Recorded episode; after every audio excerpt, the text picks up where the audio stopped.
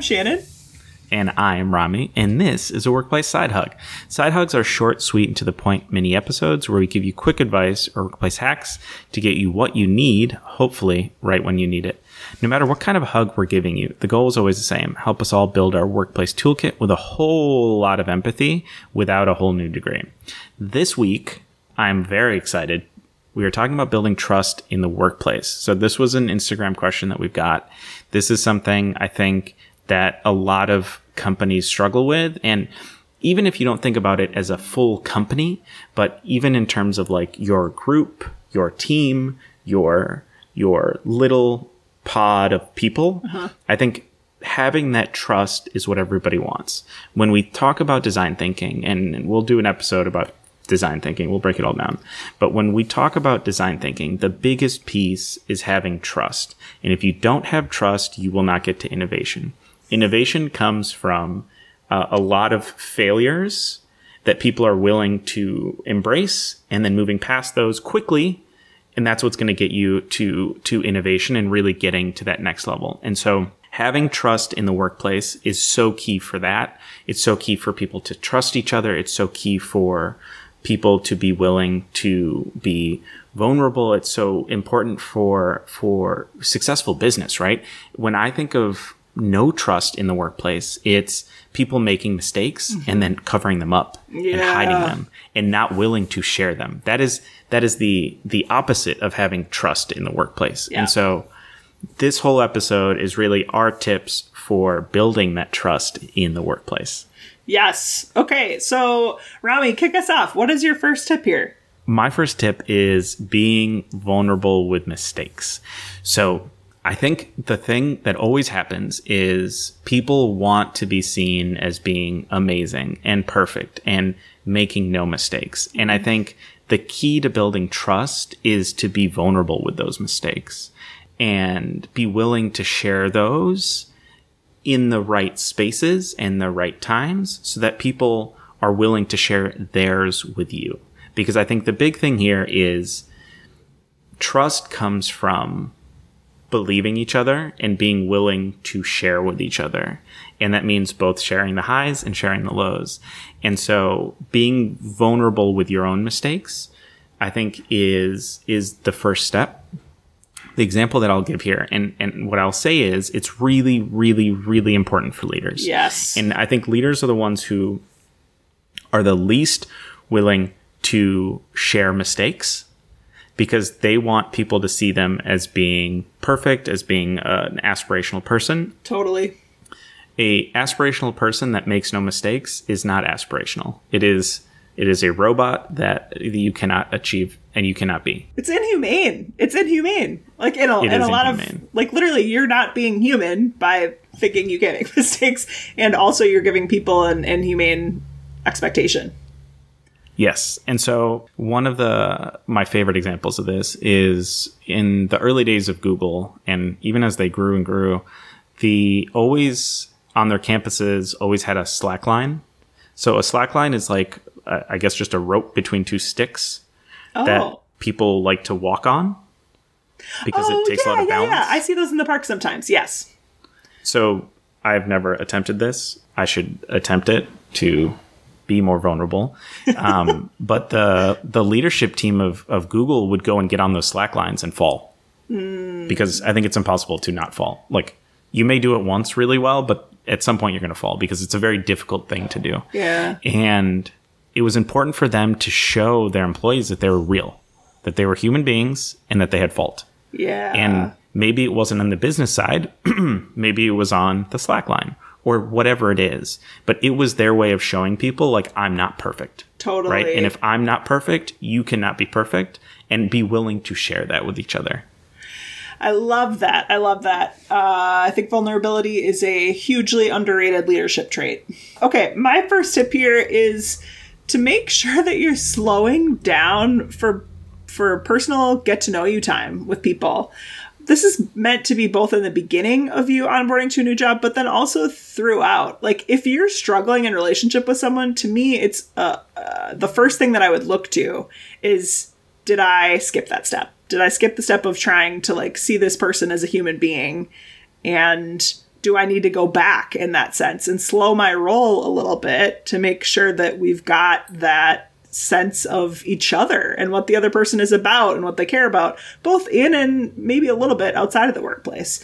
So asking things in the beginning or even going back if you need to of like how this person likes to work and communicate, uh, how this person wants to give and receive feedback with each other, and knowing that you can revisit that at any time. You don't have to like, yeah, oh shoot, I missed that and now it's too late to ask. Like, nah, don't fall into that lie take the time, go back to that step, and reset the foundation for a firm, trusting relationship. And I think the big thing here is you have to do it from a you have to come from a good place in doing this. You can't do it transactionally. You can't just say like, "Oh, um, tell me about your family," and not show any yeah. interest.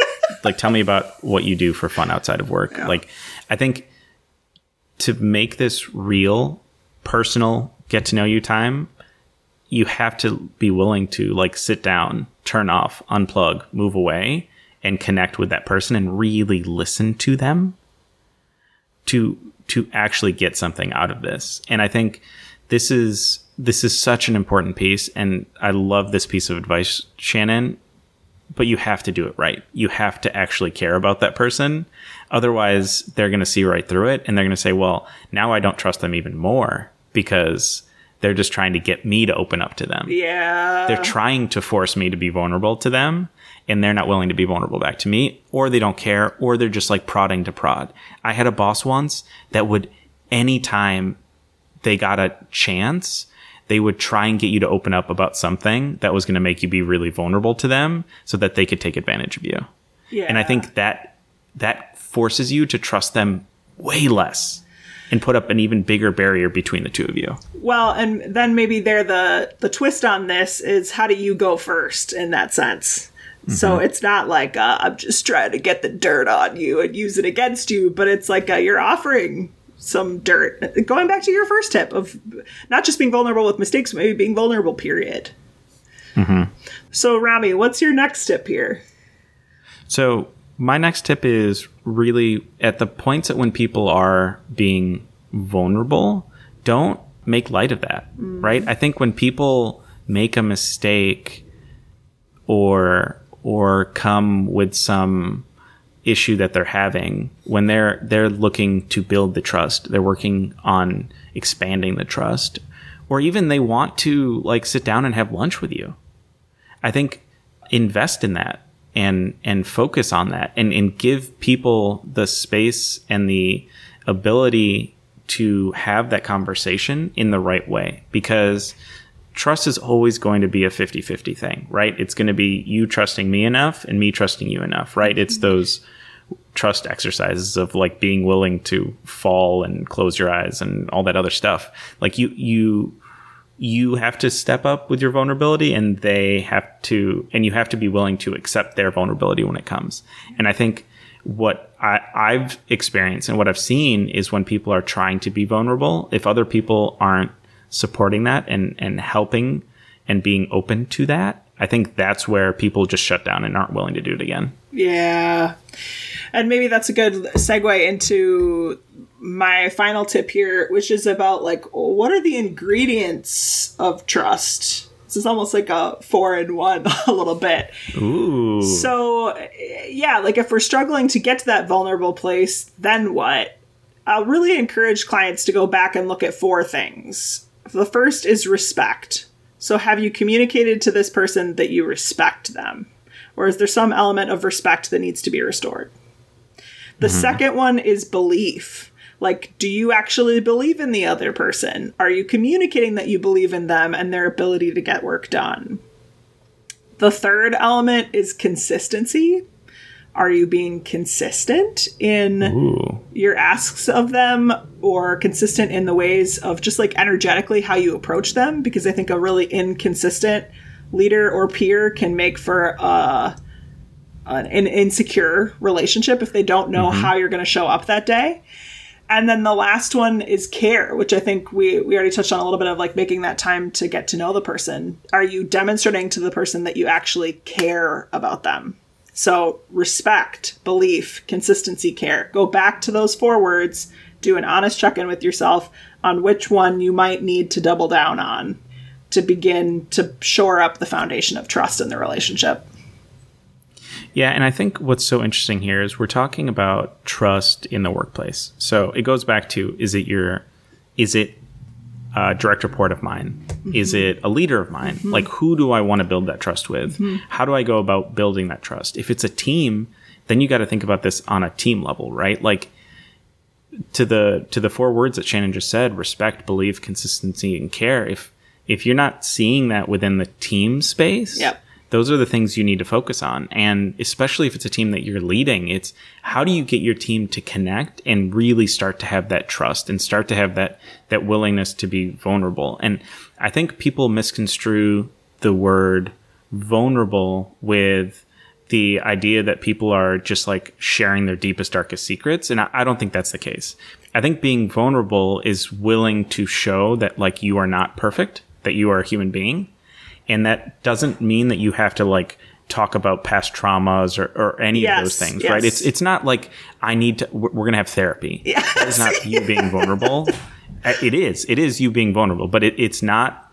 It's not the level of vulnerability that's necessary. I think the level of vulnerability that's necessary is saying, "Hey, I made a mistake. Everybody, look, I made this mistake, and um, this is why it happened. This is what I'm going to learn from it. We're going to move past it, but." I made that mistake. I'm a human being, and and if I'm willing to admit that, I'm hopeful that you're willing to admit when you make mistake and that we can take these little mistakes, learn from them, correct them, and move quickly past them rather than hide them and then in six months uncover them and now they've festered. Yeah. And I think if the word vulnerability is like throwing some people out there, they're like, whoa, whoa, whoa, that's just not a thing that we do in my workplace. Sub in yep. the word like learning or learner or like a learner culture. Like, uh-huh. do you, are you creating space where folks can learn and where you are also demonstrating how you are learning? Because with learning inherently comes mistakes. so keep that in mind. Okay, so to sum this up for you guys a little bit here, here's the four things we just hit on of how you might build trust in the workplace. First, be vulnerable with mistakes, particularly if you're a leader. And again, if that word turns you off, be vulnerable about what you're learning, particularly as a leader. Uh, second, slow down for personal get to know you time and professional get to know you time. Do not rush past this. Do not feel like you can't go back to that if you need to. Third, don't make light of other people being vulnerable or being in a learner mindset where things are getting screwed up and having to come back together again. Fourth, keeping in mind those four building blocks of trust respect, belief, consistency, care. How can you go back to those building blocks and focus on maybe just one to help build that relationship?